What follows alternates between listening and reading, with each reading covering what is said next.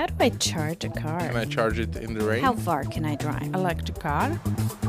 What's a power grid? Is V2G possible? What is V2G? Do I get free parking for my EV? Hello, everyone, and welcome to another episode of Electric Avenue, a podcast about the electric mobility revolution and new energy economy as seen from our perspective out here in Central and Eastern Europe. I'm your host, Aaron Fishbone, Communications Director at electric mobility charging services provider Greenway, based in Bratislava, Slovakia. Today, an exclusive, wide ranging interview with the CEO of ChargePoint, the largest electric vehicle charging company in the world. And EVs surging? Transport and Environment is out with a new report detailing the coming electric vehicles, and it is good. Finally, did you know that you can travel to the Lonely Planet's number one summer 2019 European travel destination on electric vehicles? All that and more in this episode, so buckle up, get into eco mode, and enjoy the ride. I've been looking forward to this show for a while. We have loads to cover, so let's get right into it. Helping me out today, as always, is my co host, co founder, and managing partner of Greenway, Peter Badik. Dobre ráno, Peter. Uh, Dobré ráno, Aaron. So it's pretty hot outside today, isn't it? I mean, you're a cool guy, and even you're sweating when you showed up at the studio. Oh, well, thank you for sharing this. well, you know, going to give people a real sense of, of being with us on this journey. Uh, I'm sorry, but it's in service to making a pretty important point about electric vehicle charging infrastructure. What we've been seeing lately is that the heat has been able to affect chargers and charging times. You have an electric vehicle that you take around daily. Have you noticed this as you've been recharging your up? Uh, yeah, sure, sure, a bit. So, what exactly are you seeing? What's happening? Well, if it's really, really hot and the sun is shining directly on the charger, especially in case of a fast charger, the charger has a certain temperature, operational temperature, and if there is really hot, you, it could happen that it overheat. It happens uh, actually in our network as well that we had to lower down the speed of the charging just not to overheat the machine and to keep the operational safely. I mean, it's you know, it's funny, not funny. We're always talking with people about how cold can affect charging and affect the battery in the vehicle and affect charging times.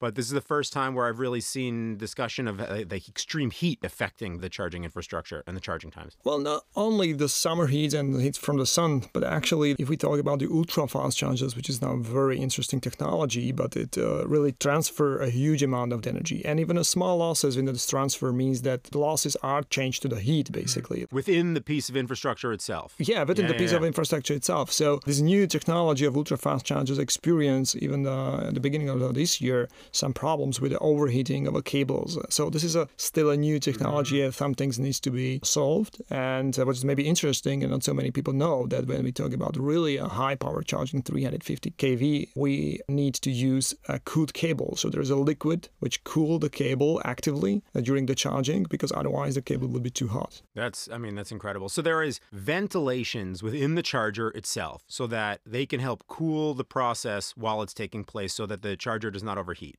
If that is not enough, which is what we've been seeing over the last few weeks in some instances, then the piece of infrastructure will itself lower down the charging power that it's using so that it reduces the amount of heat. We've seen it down to seven kilowatts, but I've been hearing from other companies sometimes the charger will turn itself off and charging will stop altogether. And then on top of that, you're talking now about the cables and how the cables need to be cooled so that they make sure that they don't overheat as the power is going from the charger to the vehicle. Exactly. So to sum it up, the heat is an issue. Uh, we need to fight with it sometimes as well in charging infrastructure. I mean, it's just really interesting stuff.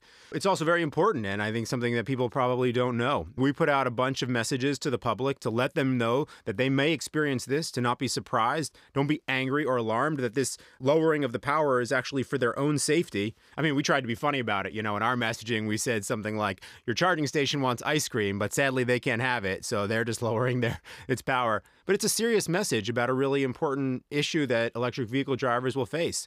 Yeah, sure, Aaron. But we are working on it. We are looking on it. So maybe just a good advice for all EV drivers is that if there is a really extreme weather conditions, you should rather better look before you go to the charger on our online platform if everything works as it should. Yeah, yeah. I don't want to overblow the scale of the issue, but it is something that's come up recently, so that's why we're talking Yeah, about sure. it. Yeah. We definitely are working to make a charging available in every condition. And it's not just the weather that's hot right now either. A new study put out just a few days ago by our friends at Transport and Environment show how the electric vehicle market is heating up too. And 2019 is a pivotal year in the switch to electric, especially in terms of the commitments and investments that companies have made in electric vehicle production technology and battery technology. Between now and 2025, we can expect to see significant growth in the number of models of electric vehicles available around Europe. Right now, there are fewer than about 40 battery electric models in Europe, and frankly, large disincentives for people to go buy them. There's long wait times, dealerships are not especially helpful, and in some countries, their models are just not even available. Yeah, that's right. I think the new report from Transport Environment is extremely interesting, and we should talk about it.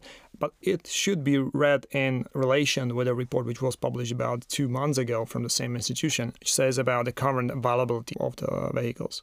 So, number of models are growing and will grow, which is perfect. On the other side, if you now go to the dealership, we experience, as you said, long waiting times. What is important message in this report is the summary of all commitments of the OEMs and the relation between these commitments and regulation, which force OEMs to produce the electric vehicles in Europe. Yeah, I mean, in fact, we did a previous episode on the bill, the new CO2 standards legislation that the European Parliament has just passed, which, frankly, if you look at the timing of the decisions that the OEMs are making, as well as when that bill starts to really come into force, you see perfect alignment, which clearly shows how policy is one of the main factors driving this transition to full electrification that we're seeing from some of the OEMs.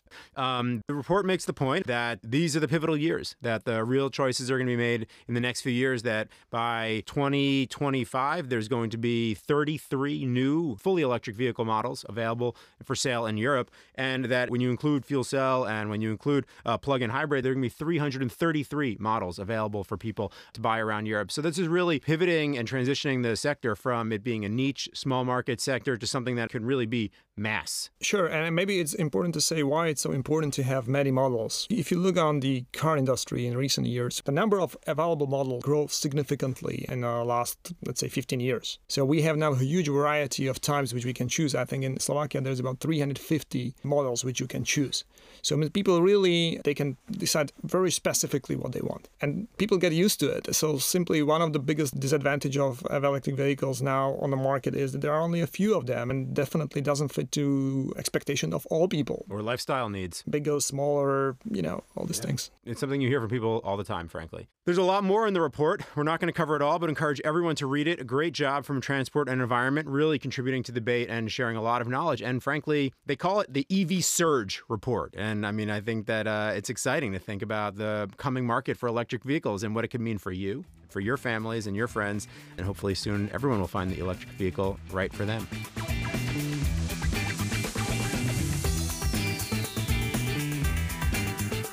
So finally, there's a lot of good news about a large numbers of electric vehicles coming to the market soon. So Peter, you and I work on the infrastructure side of the business, so that when these electric vehicles get to the market and onto the roads, people have a place so that they can charge them. And there's obviously other companies that do this in other parts of the world as well, and it's always cool to meet our colleagues and talk with them. I think we will get that collaboration going.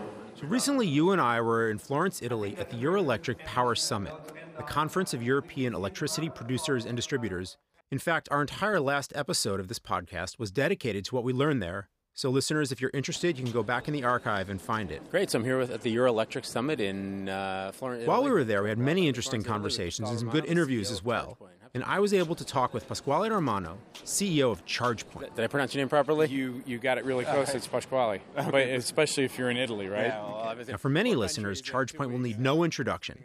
But for everyone else, ChargePoint is the largest electric vehicle charging services provider in the world. Their goal is nothing short of creating a new fueling network, of bringing electric vehicle charging to more people and more places. Now, their business model is different than many others. They really provide charging infrastructure as a B2B service. They work with companies and employers to provide electric vehicle charging services to their employees or their customers. They claim to have over 65,000 locations in North America and Europe and that a driver plugs into their network every two seconds. They say they have 5,000 commercial customers, and at the Global Action Summit recently, they made a commitment of having 2.5 million places to charge by 2025. These are ambitious goals, but ChargePoint has done incredible so far, and so it's exciting to see where they go. But enough for me. Here's Pasquale Romano, the CEO of ChargePoint. We're not in the traditional utility industry at all. In fact, even though we provide a charging infrastructure platform for businesses to provide charging infrastructure services to their employees and their customers, we actually don't encumber the energy economics. In fact, we want to encourage employers, for example, to potentially even give the power away as an employee benefit.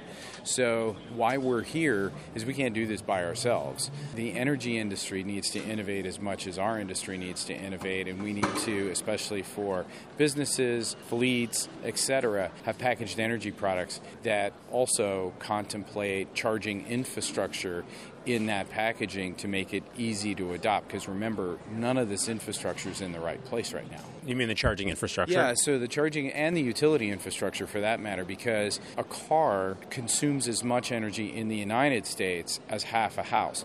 In Europe, it consumes as much energy over the course of a year as an entire house. So, as we electrify transportation, effectively for every car we're putting on the road in Europe, it's the equivalent of adding a house to the grid. But they fuel at home and at work largely, and a little bit of around town. Mm-hmm. So, they're big loads and most of the time the distribution infrastructure isn't perfectly aligned with that new reality. And so, how is ChargePoint going about addressing this situation? First of all, it's raising awareness with businesses, with cities, with you know the general customer base for EV charging, and also working with energy providers to help solve that, to basically drop the friction of a business that wants to engage this revolution, drop the friction to make that easy for them. And are you finding it different in Europe than in the United States? Um, yeah, it's quite a bit different in some respects. Not when you get out to the consumer and what they see, it's no different at all.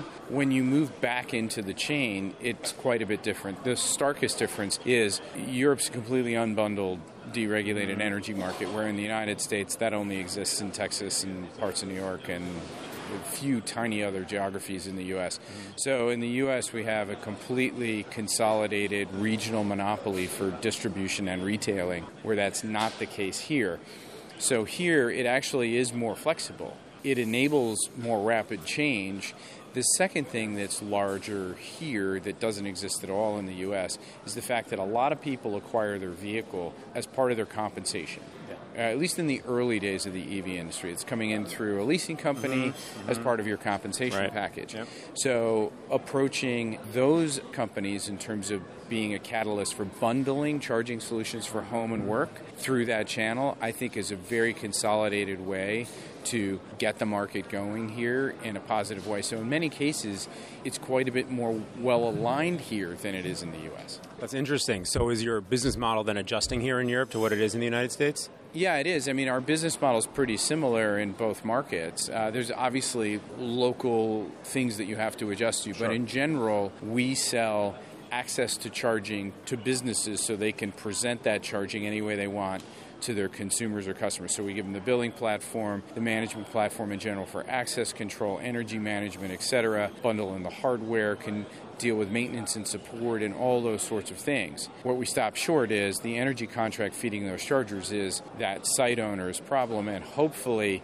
getting solved by all the people that are here at Eurelectric. So a business owner could opt to invoice their customers for usage of it, or they could opt to take that cost on themselves and provide it as a free service to maybe generate more customers for their core business. Yeah, it's even simpler. So if they decide to pass on all or even part, they could subsidize it, part of the cost to their employees or customers. We deal with that billing. So we have the billing platform for for that, so they don't see it. They'll get their remuneration once a month from us, and it makes it even easier for them to decide. And not only that, it's flexible enough for them to decide uh, who, for example, a better customer or someone that has a rewards card or credit card from a retailer might get completely free charging when someone that doesn't may not as an incentive to move up that chain. So there's lots of ways of aligning EV charging with the business incentives. What the consumer sees is essentially subsidized, if not free fuel. It makes them very excited to go to that business, hopefully. Yeah, exactly. So, what we're effectively doing there is it's a microcosm of what the internet did to advertising, in that you could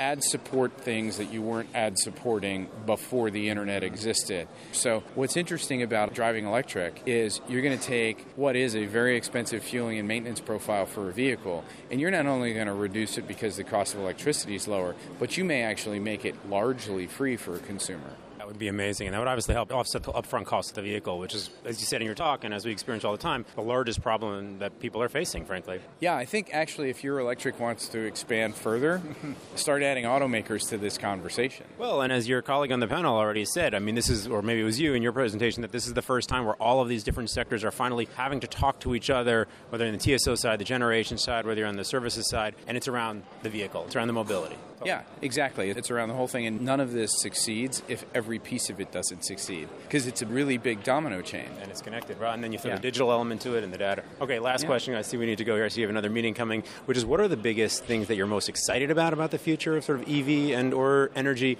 and what are the biggest concerns you have? So the thing I'm most excited about, and most people would expect me to say the environmental impact, which I am immensely excited about, is I'm actually excited about what it does to the cost of living over time. So if you think about the simultaneous the evolution of electric transportation plus the acceleration of renewables penetration, which is going to drop the cost of energy in the long term. And by the way, adoption of electricity as fuel improves the overall cost of electricity because it reduces the distribution amortization into the cost of fuel. Mm-hmm. And then transportation is built into the cost of everything that you buy. So if you reduce the cost of energy and transportation, everything you buy should get cheaper through natural market forces. And then one of the consumer's biggest budget items in their personal life is transportation. We're going to make that noticeably cheaper. And then when you add autonomous drive, which is evolving on a, a different timeline but a similar arc, you're going to drop the cost of transportation even further. So we actually are going to be able to remarkably impact, I think, the overall cost of existing on the planet. It's exciting stuff. Thank you very much for your time. Thank you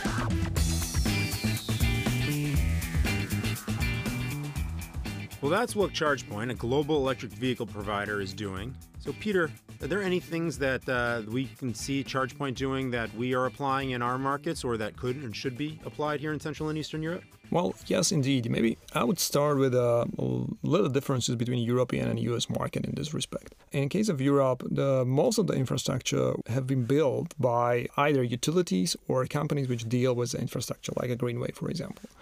And only now coming to uh, interest of uh, different other players, the shopping malls, uh, McDonald's, McDonald's hotels, and it could be uh, someone who employ the people, you know, office buildings and so on. So and this wide range of uh, entities are going into the market just right now. So it was a little bit different. But what we see is that we is mixing. So even the companies like us, we have a history of building own infrastructure, investing, and we are doing and will continue to doing it. And there are many companies like us in Europe talking with all these huge variety of entities and help them to build their own infrastructure and helping them with the two important issues. And one important issue is the energy management on site, and the second is the billing. You need to know how to do it because you know placing one charger could be extremely easy, but if you think about a larger deployment, if for example 10, 15, 20 percent of your uh, employees or of your customers will li- require charging infrastructure, it's all of a sudden quite a big issue in terms of the energy management, and it's very big issue in terms of the billing because you may have different approach to different employees, different customers.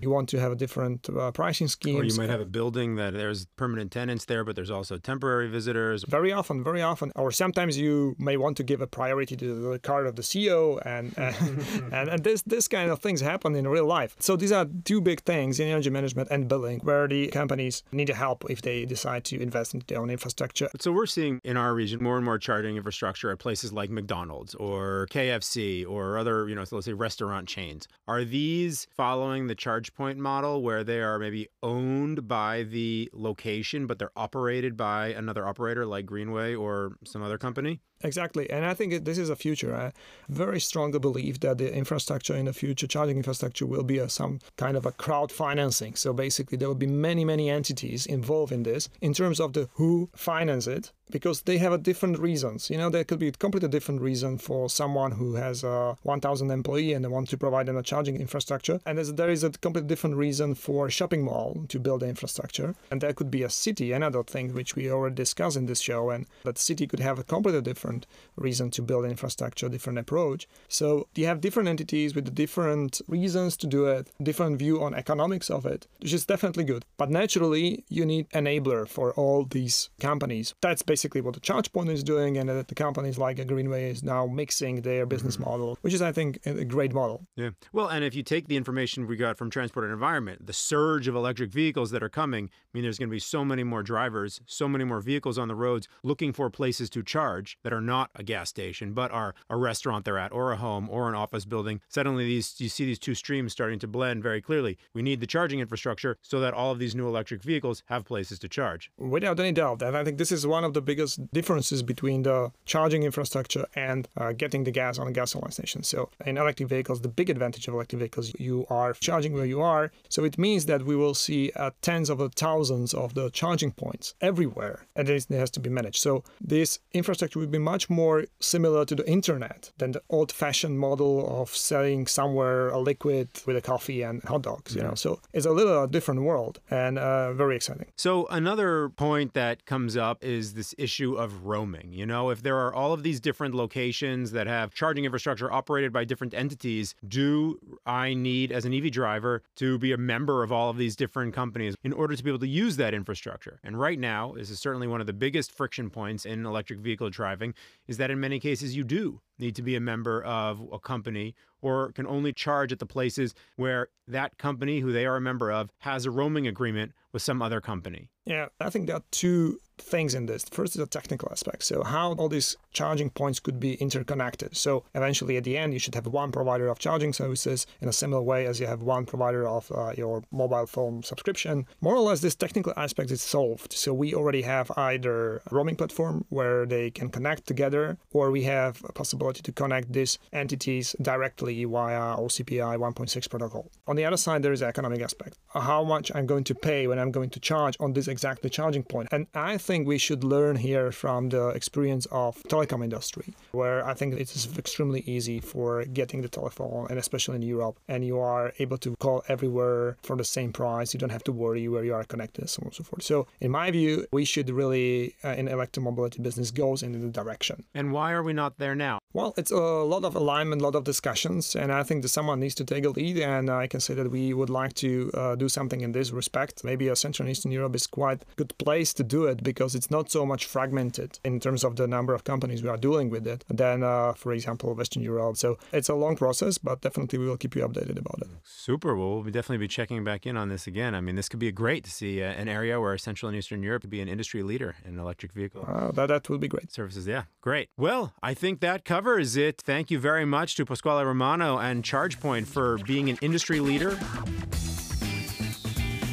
And from the blistering heat of Slovakia to the deserts of California by way of Florence, Italy, that's our show for today. So, speaking of travel, Lonely Planet, a major travel guide company, has made their recommendations for summer 2019 European travel destinations. And do you know what the number one location that they provided was? Slovakia. Good guess. High Tatras Mountains in Slovakia. Peter, have you been there?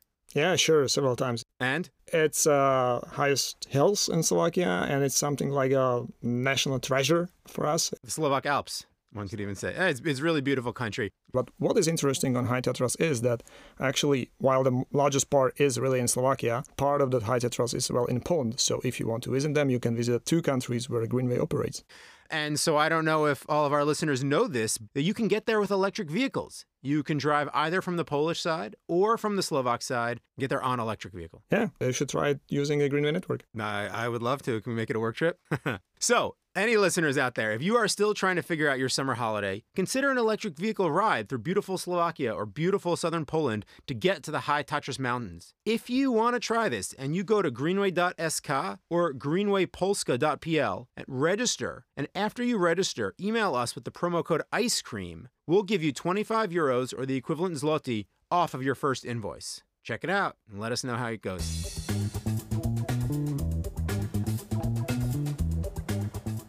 And that's our show for today. We plan one more episode of Electric Avenue for August, but then we'll be back in autumn. Are there any topics you would like us to cover or look at? Let us know. Post it to our Facebook page or email me at aaron.fishbone at greenwaynetwork.com. We certainly want to make this show interesting for you, and there's a lot we can discuss out there, so let us know what you think we should talk about. And please, if you like the podcast, share it with a friend. I mean, I was at the dentist recently, and even while working on my teeth, I made sure he knew about it. Anyway, we're everywhere Stitcher, iTunes, SoundCloud, Google Store, Spotify. You can find us on any podcast platform.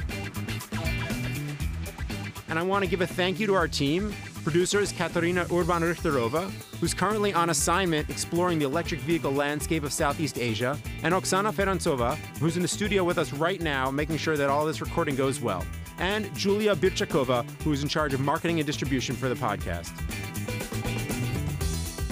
And last but not least, dear listeners, thank you. Peter? Ďakujem pekne. This is Aaron Fishbone wishing you many happy and safe electric kilometers.